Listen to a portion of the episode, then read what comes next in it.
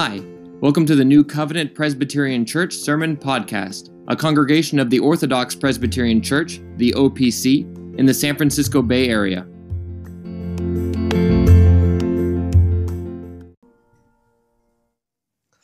Amen. Brothers and sisters, please turn with me in your Bibles to Hebrews chapter 11. Hebrews chapter 11, we'll be looking at verses 1 through 3 this evening. And please remain standing and give your attention as you hear God's holy word. Now, faith is the substance of things hoped for, the evidence of things not seen. For by it the elders obtained a good testimony. By faith we understand that the worlds were framed by the word of God, so that the things which are seen were not made of things which are visible. Thus far, the reading of God's word. You may be seated.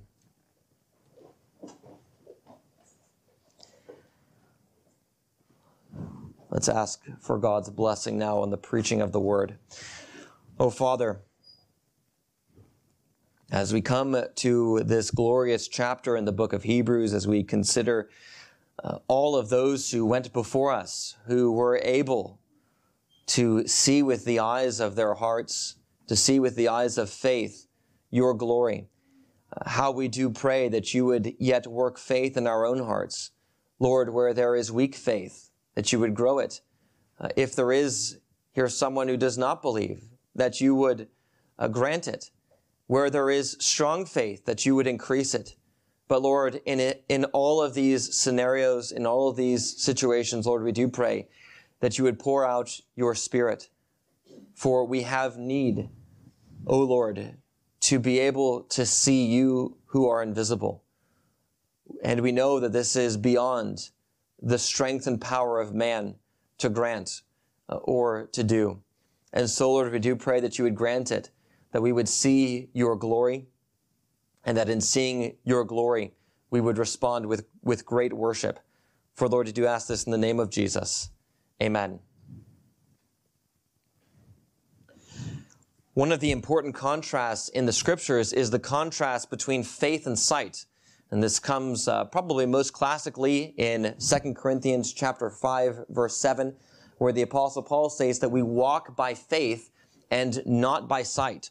We walk by faith and not by sight. There is this contrast between the things that our eyes can see and the things that our eyes cannot see. Now, this contrast is not the same as the oft-stated contrast of faith and reason. Faith and reason versus faith and sight are not quite the same thing. Uh, certainly, faith is reasonable.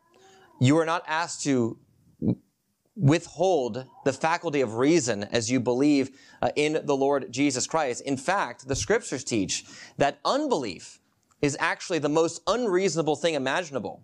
That once you turn away from God, you have now uh, turned away from the only one who is the source of all reason itself. And so when we think about the distinction between faith and sight, it's not the, the, distinction exactly between faith and reason. Even those who will make this contrast between faith and reason, uh, they are often limiting reason to the senses. So the idea being, I, I can only really reason about the things uh, that I can see. And they want to say that reason is something like an autonomous human reason that rejects anything that cannot be proved to, to uh, be able to be apprehended by the senses. Uh, Augustine, however, says, I believe that I may understand. So there, there's a belief that's a prerequisite for right reasoning. So there's not faith versus reason. As uh, one, as one uh, pastor has said, faith is not a leap into the dark. It's a step into the light whereby we're able to see all things and reason correctly. The contrast in the scriptures is a contrast between faith and sight. So faith does apprehend things that cannot be seen with the senses. And, and, and particularly in the scriptures, there is always this contrast between uh, not just all the senses, but sight in particular. So by faith, you are able to apprehend the one who is in fact invisible. And this is why uh, the apostle Peter speaks of weak faith being equivalent to becoming nearsighted. Uh, you're so nearsighted, the apostle Peter says, that you are almost blind, having forgotten that you've been cleansed from your former sins. So faith is able to apprehend the unseen realities that are in the world and particularly even beyond the world, the realities that have to do uh, with the Lord Jesus Christ, who even right now is seated at the right hand of the Father and who has received all the nations for himself. Your eyes uh, grant sight to visible realities. Faith grants sight to invisible realities. Faith grants sight to invisible realities. And here, in chapter 11 of the book of Hebrews, the author is highlighting this very thing. There are unseen realities that the saints of old apprehended, and this was the thing that enabled them to endure all kinds of trials in this life. How is it that they were able to endure? How is it that they were able to get through all the trials and tribulations that they faced? It's because they were able to see the one who is invisible. They were able to, to uh, attain to the substance of their hope. They, they believed in the hope that in fact was to come. This was the thing that was needed. This was what they had. This was how they were able to maintain the course, to hold fast to their confession against all opposition. And so, brothers and sisters, as you think about uh, all the things that you are going through, what is it that you need? Well, it is, as the author says here, you need to have faith such that you are able to have, to be able to see with your eyes, the, the eyes of your heart, the substance of things hoped for and the evidence of things unseen. This is the thing uh, that is needed for you. Uh, now, this is a very well known chapter in the Bible where the author goes through uh, many examples of faith in the Old Testament. By faith, this person did this. By faith, uh, this person did this. Uh, but it's important to keep in mind uh, why this chapter is here, what it's contributing to the argument that the author to the Hebrews is making with regard to this letter. Why does he take these 40 verses in order to explain the lives of all these people who live by faith? And the answer is we have to remember that this chapter comes on the heels of the end of chapter 10 and is very much related to it. Uh, at the end of chapter 10, the author has said, you know, look, you've endured all kinds of suffering and you endured it well at one point. He's saying continue to hold fast. You, you, what, what you need is endurance. You need to have real faith. And he quotes from Habakkuk chapter 2, as we saw last week, and he says that it's the just who live by faith. But if, if a soul shrinks back then my then then my soul is not going to be pleased with him. That's, that's what that's what uh, God says. So there are there are going to be two kinds of people. There are going to be those who who hold fast to their faith in the midst of great trials, and they're the ones that are going to endure to the end. And there's going to be those that do not. And what the author was saying at the end of chapter 10 is uh, he has great confidence in the people he's addressing. He's saying, look, we are not of those who shrink back. We are those who maintain our faith and so persevere to the end. And the point of chapter 11 is to say, and there are many examples of others who went before you who did the same. Consider their faith and so follow in their footsteps. The point of chapter 11 is basically to be a, a continuation or um, an explication of the end of chapter 10, which means it's part of the exhortation that he's given. In light of all that Christ has done for you, maintain your faith as all the saints did from of old. That's the, the reason why there are so many examples given. We have, as the author will say in the beginning of chapter 12, this great cloud of witnesses that God has given to us to aid us when our faith is weak, to, to aid us when we consider our difficulties and we're tempted to turn back. We're to consider the outcome of those who endured, who were able to see the one who is invisible, and we are to follow in their footsteps. Now, the significance of these three verses is that this is basically to, to set the, the stage for the discussion that follows. Um, the first question we need to understand and, and to answer is uh, if the saints of old endured because they had this real faith, what actually is that faith? What's the faith that they had? And if we answer that, then we also know that's the kind of faith that you need. And the thing that the author points out is that there's really two parts to this. There is the assurance of things hoped for and the conviction of things not seen. Faith ultimately rests on the promises of things that are hoped for that you cannot see with your eyes. Faith is, is the way in which you can see things that are otherwise invisible. It is your eyes that grant you sight of visible things, but it's faith that grants you the sight of invisible realities. And so we'll look at this part, this chapter under, this, this passage under two headings. First, in verses one through one and two, we'll look at the definition of faith. And then in verse three, we're going to consider the way in which faith is related to creation. So there's what faith is, and then creation is basically the first example that's given uh, in this chapter. Now, as I uh, noted, there are really two things that are highlighted as we consider verses 1 and 2. Two things that have been highlighted uh, by the author here. Faith is the substance of things hoped for, the evidence of things not seen. Now, the main thing that he that the author is doing with regard to this definition of faith is he's defining faith in terms of its object. So where does faith rest itself? Faith rests itself on a hope that is coming, ultimately found in the Lord Jesus Christ, and in unseen realities, particularly God, who is the one who is invisible. So faith is able to apprehend these things which are unseen. Ultimately, God, who is invisible, is the object of faith. And faith is able to see these things, even though the eye itself cannot. So we'll look at this, uh, these two parts of this definition. There is a substance of things hoped for, and there is the evidence or the conviction of things uh, not seen. Now, even as we think about this first one, there are things hoped for. Things that are hoped for are, in fact, things that cannot be seen. Uh, the Apostle Paul reminds us of this in, in Romans chapter 8. He, said, he says, Hope that is seen is not hope at all. So the idea is that if you can see it and you've already attained it, well, it's not something you hope for, it's something that you actually have. But with regard to hope, what you are speaking about is something that's going to come in the future, and you can't see into the future. Something that's going to come into the future that's beyond what the eye can see. And it's going to, to come for you. And when you have a hope then, and uh, you, what you're saying is that by faith, you're able to apprehend the thing which is going to come. It is something that is, in fact, unseen. So the first part of faith then is related to the unseen realities of blessedness that are coming in the future. There are real things that have been promised to you. And faith is able to understand that even though it looks like, if you look at your outward life, it may look like none of them are actually going to be granted to you.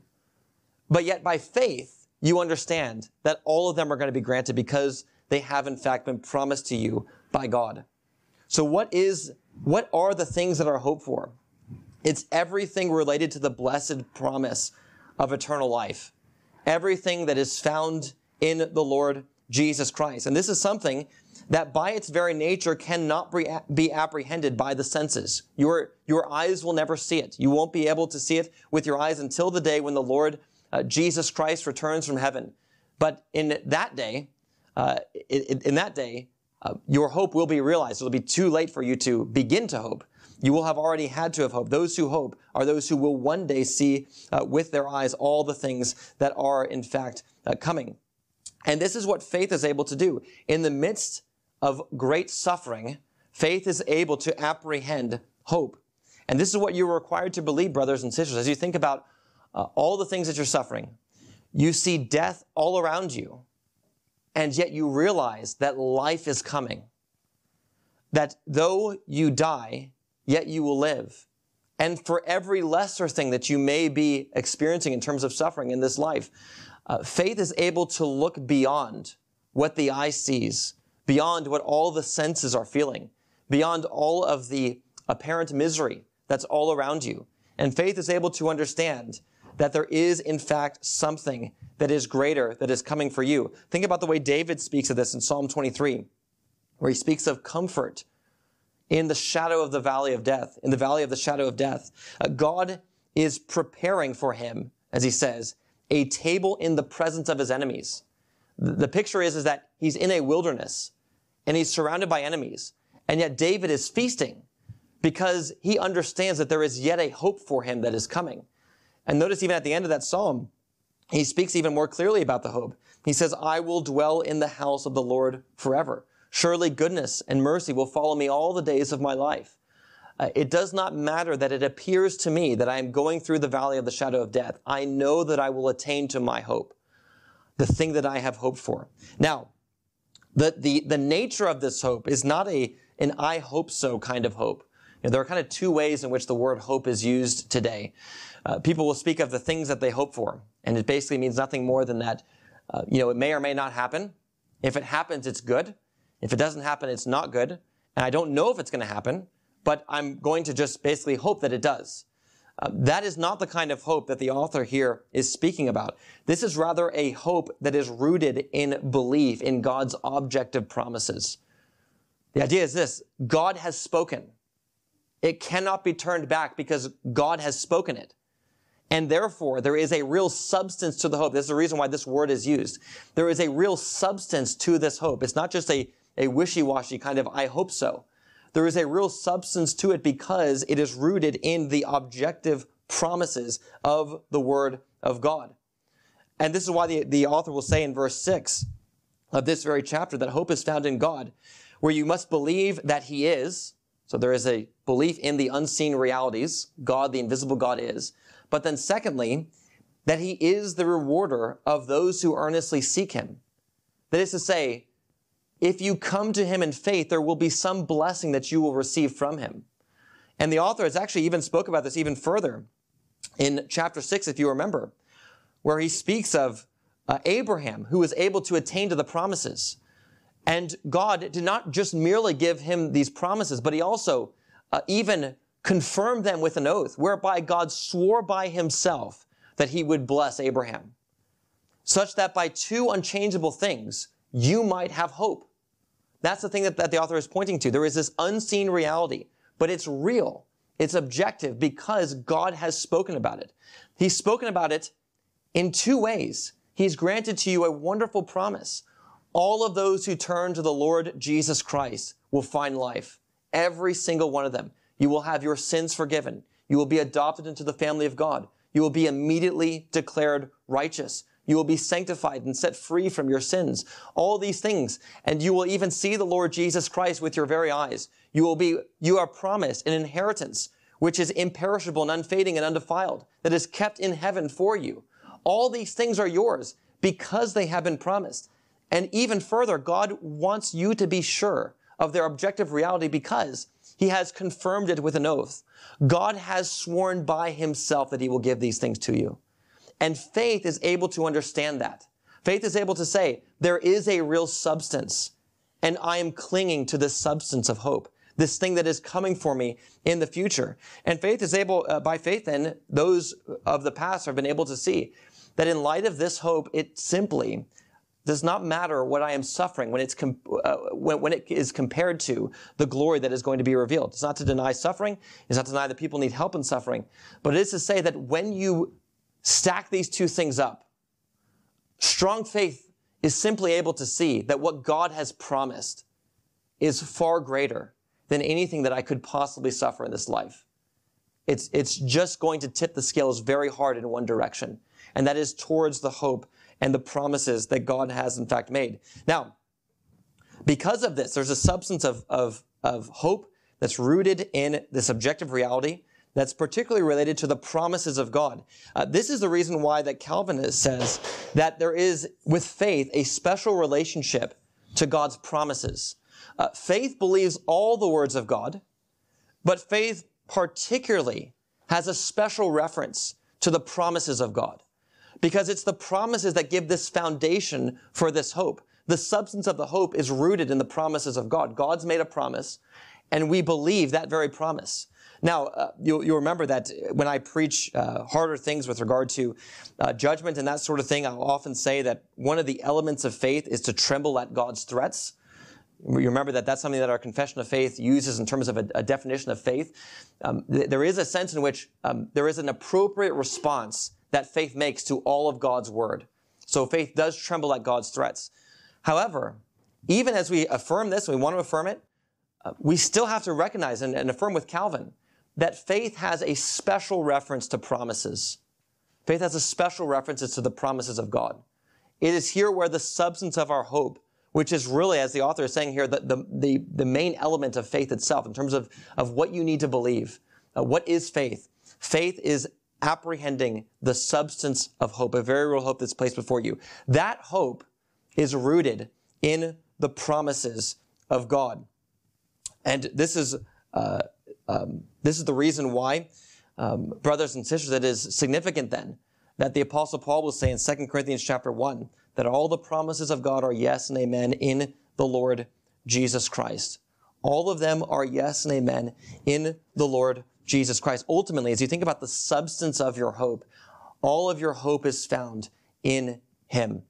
All the promises of God are yes and amen in Him. And this is where we even have uh, something greater than even a bare promise, even confirmed with an oath.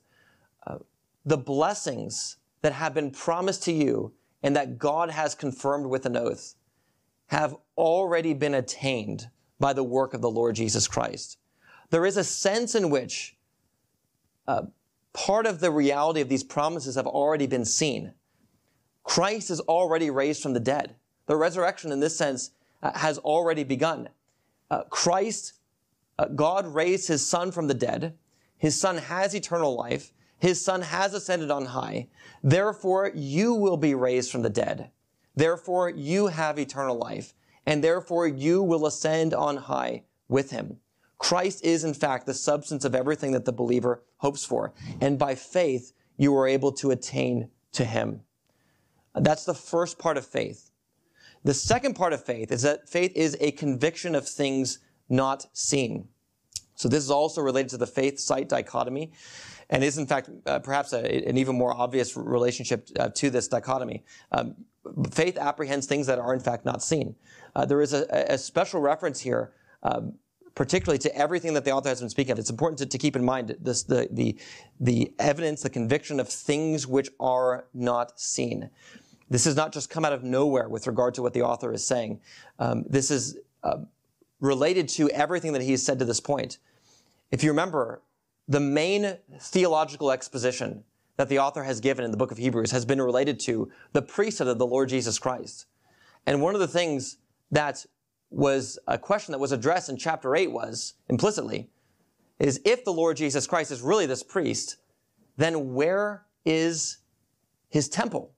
Where is the place where he offers his sacrifices? Where does he serve? Where is the altar? Where are all these things? And the answer that was given, if you remember, is it's not seen. It's in heaven. Uh, Christ is the one who serves in the new creation, in heaven itself, he didn't appear on earth in the thing which was just the type and shadow of God's presence. Christ himself has appeared in the Holy of Holies, not on earth, but in heaven, appearing before God on your behalf, that he might uh, win for you, as the author has said, in eternal redemption.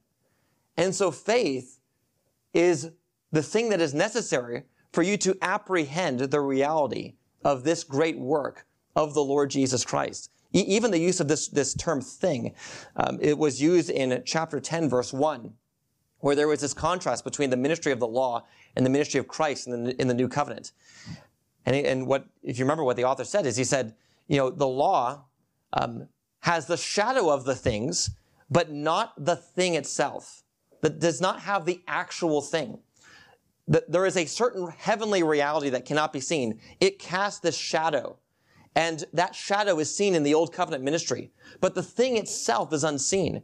And faith has always, whether, not, whether it's old covenant or new covenant, has always required people to be able to see the, the substance of that unseen reality.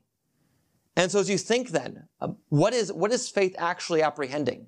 It's apprehending the reality of the work of the Lord Jesus Christ. It's apprehending this unseen reality wherein uh, Christ is serving as the priest after the order of Melchizedek, sitting even now at the right hand of God, interceding for his saints. Uh, it's, it's apprehending the reality of this heavenly sanctuary where he has offered his blood to atone for sins through the eternal spirit, where he has sprinkled the throne of God and obtained an eternal redemption. These are the unseen realities themselves that form a basis for your hope and the unseen realities which faith is able to apprehend. By faith, you are able to see these very things. And this is, this is the, the point that the author is making. These are the things that you must see in order to endure. These are the things that you must have. He has said, you have great need of endurance. There is real persecution. There is real, there are real trials and tribulations. And what is it that you need, brothers and sisters?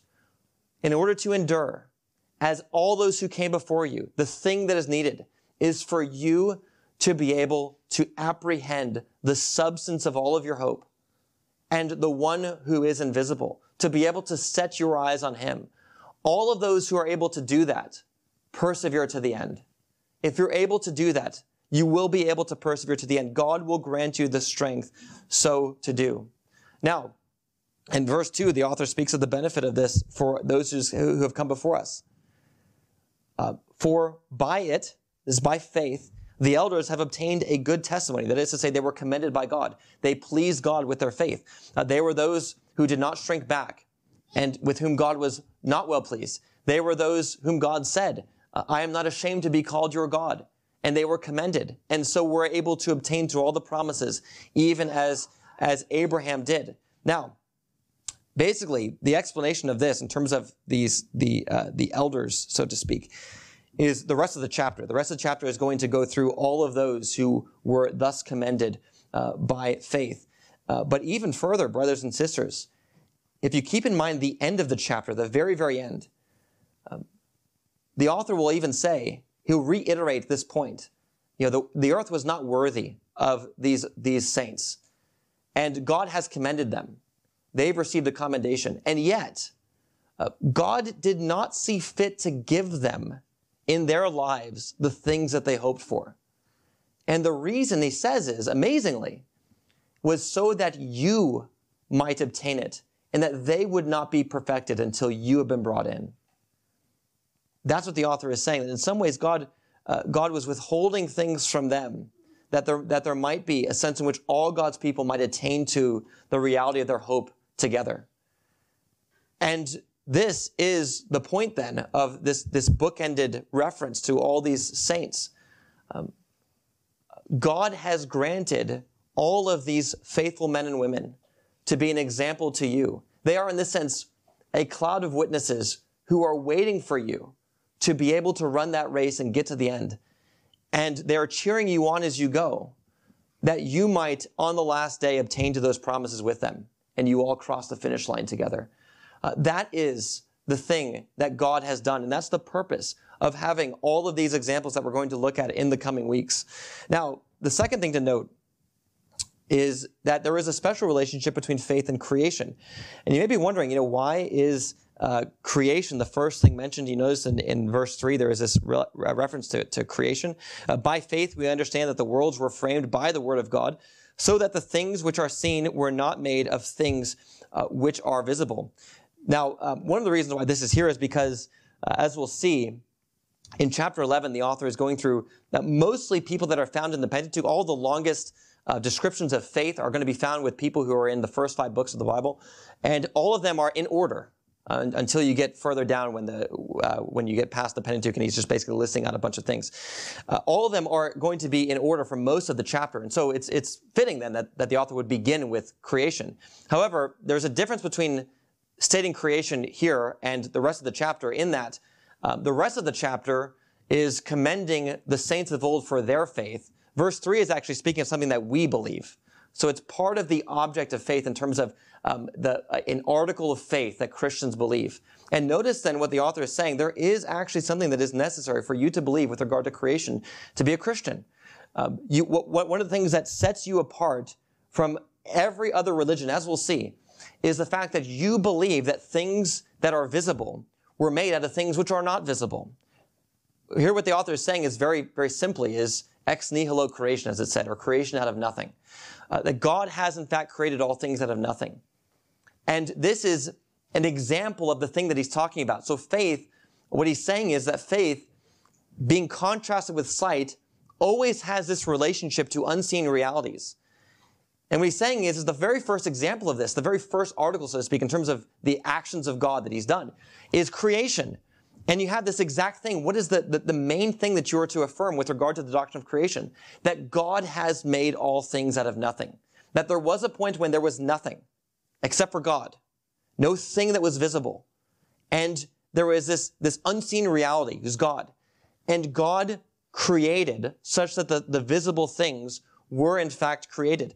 And uh, by bringing up faith and its relationship to creation at the beginning, um, I, the author is implicitly drawing a connection between creation and redemption. Um, there is there is a similar kind of faith required to believe in creation and redemption because both of them are believing in God who is unseen and his actions for you in the world of all things that are seen. And you are required to believe in the things, the unseen reality, even if the things that are visible appear to go against it, so to speak.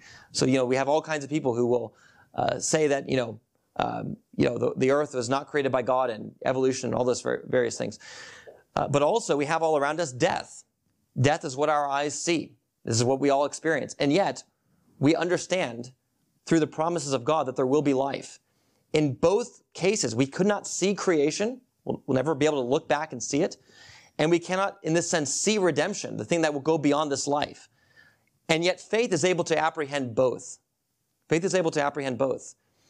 And the point then is to say this, when, with regard to creation, a Christian is able to understand that God has made all things out of nothing, that there is an, an invisible reality that goes beyond this world. Now, as I mentioned, uh, this is actually something that sets Christianity apart from every other religion in the world. Every other religion in the world fails at the very beginning with regard to creation. Every pagan religion in the world fails because it does not recognize there is a God beyond matter, this invisible one who governs all things that are seen. And so if you look, for instance, at the ancient Near East, so the, the, uh, the pagan literature of the, uh, the nations around Israel, you'll find if you, if you read those texts, that there are stories of gods who are fighting and their fighting forms the world. But really there is this, in these stories, there is this battle with chaos and chaos is subdued. And that's the way in which the world comes about that we see. Uh, but if you were to ask then, well, well, how were the gods fighting? What were they, what were all the things that they were fighting about? Why were they already here? The answer that's implicitly given is they were always there. The point is that the matter is, is eternal. It's not God, a person who's an invisible reality who existed in, in eternity. It's, there is a matter, there's a thing that's eternal that could be seen with the eyes. There is an inability to grasp the unseen reality of God at the very beginning, at the point of creation. And you see uh, the same thing uh, that is uh, that is found in Athanasius in his work on the incarnation, where he deals with the Greek philosophers. So even here, you have a you know thousand, more than a thousand years after these ancient Near Eastern myths, and he says the same thing. You know, these philosophers they believe in the eternality of matter. But we as Christians, we do not believe in this very thing. Uh, this is even the reason why, as you think about why in in idolatry, why in religions out, uh, that are outside of Christianity, why there's always the worship of the creature. Why is there never the worship of anything else? The answer is because every other religion fails to apprehend truly the unseen realities that are beyond matter. There's nothing ultimately beyond the things you can see. The gods are emanations, basically, of the things that are seen. And if matter is eternal, then is not matter worthy of worship? That's the, the train of thought that always leads to the worship of the creature rather than the creator. That's the reason why there is this false step right at the beginning that leads to every other error. There is an inability, as the author says here, to understand that the world was made out of things which are invisible. Even Plato, who is credited with being the one who, you know, comes the closest to Christianity, so to speak, even he believed in the eternality of matter. He believed in the eternality of matter. Even he talks about the unseen world in this or that way, but it's, it's in this way always tethered to matter. There's nothing transcendent. There's no unseen being, person, who is beyond the world that is seen. There is always this tethering to the things that we see, and those things are eternal. Now, the same thing is true today, even with all of the scientific progress and whatever else, all these scientific explanations, all the, the ones that, that say that the Bible's been disproven and all this, there is actually the exact same false start, such that evolution and all those who have various theories that are related to it are in fact making the same first move as every pagan who's ever lived in the history of the world. Uh, there is, in the Big Bang Theory, there is one atom. Where did the atom come from? Well, it's always been. Either that or there's been, you know, some people talk about the universe contracting and then retracting and going back and forth again. But either way, whether or not it's one atom that was in this state or it's been moving back and forth and there's all these universes or whatever, either way, there is an eternality to matter. There is an inability to apprehend that there is an unseen reality that has created all the things that we've seen. And this is therefore, brothers and sisters, the, the, the great problem. This is the great uh, difference between uh, Christians and every other religion in the world. The point is this. Uh, when we think about uh, things like creation, it is necessary to understand that God has in fact created all things of nothing, that there is one being who is beyond everything that we've seen. Therefore, everything that we see does have a beginning, and God is the one who has made it. God is the one who has made it. Faith apprehends realities that are, in fact, unseen. Uh, not just as it relates to creation. Creation is, again, related to redemption. Uh, f- not just w- with regard to creation, but even redemption. Whether it be creation or redemption, faith is able to understand there is one God who is invisible, and he has acted. He's acted in creating all things, and he has acted in his Son, the Lord Jesus Christ, who is the priest after the order of Melchizedek, who is the great foundation of all the hope of God's people in every age. And so, brothers and sisters, uh, the point that the author is making is this. When you think about everything you're going through, all your trials and persecutions and, and everything that's coming, what is it that you need? The answer is faith. This kind of faith. Faith that is able to see realities that are in fact invisible.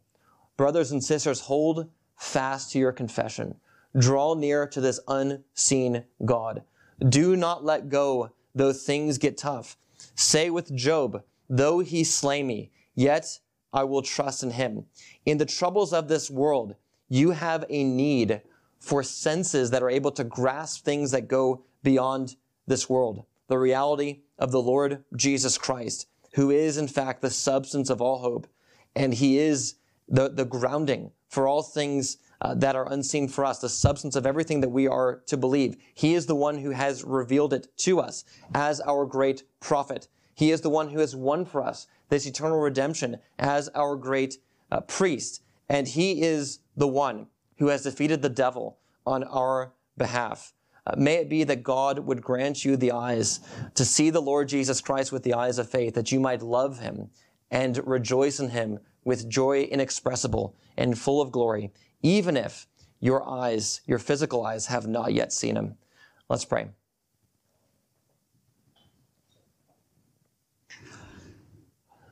Oh, Father, how we do pray, even as we sung at the beginning of the service, that you would be our vision, that you would be the one who is set before our eyes, even though, as the scriptures truly teach, you are invisible, that yet we would see you with the eyes of faith and that we would endure. Lord, may it be that you would grant us the eyes to see and behold your glory in your Son, the Lord Jesus Christ.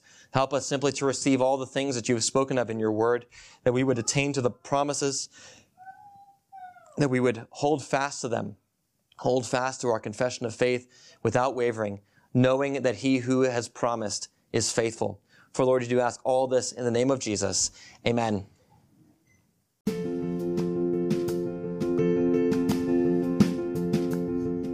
Thanks for listening. If you'd like to find out more about our church, you can visit our website at newcovenantopc.com. You can also follow us on YouTube, Facebook, and Instagram. If you've benefited from this ministry and want to know of ways you can help or support it, we'd like to make you aware of our new capital campaign to build a new building.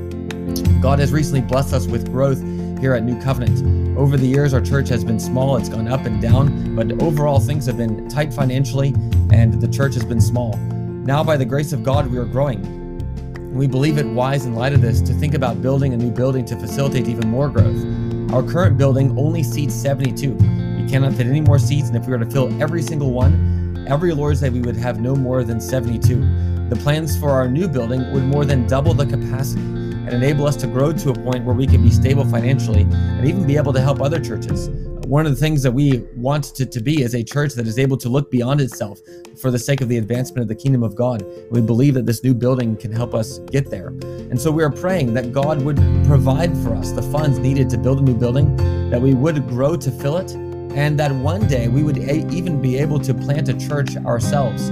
As you know, doing ministry here in the Bay Area, this is a very dark place. Uh, there is a great need for the light of the gospel to shine, particularly in this place, uh, through the preaching of the word. And so, if you want to support us and to, to support our efforts to see this new building built, please consider giving a financial gift to this end. You can give by sending us a check with Building Fund in the memo line. Our address can be found on our website. You can also give by Zelle by sending the money to nc.opcssf.treasurer at gmail.com with Building Fund in the memo line. May God bless you with a greater knowledge of His Word and zeal for His name.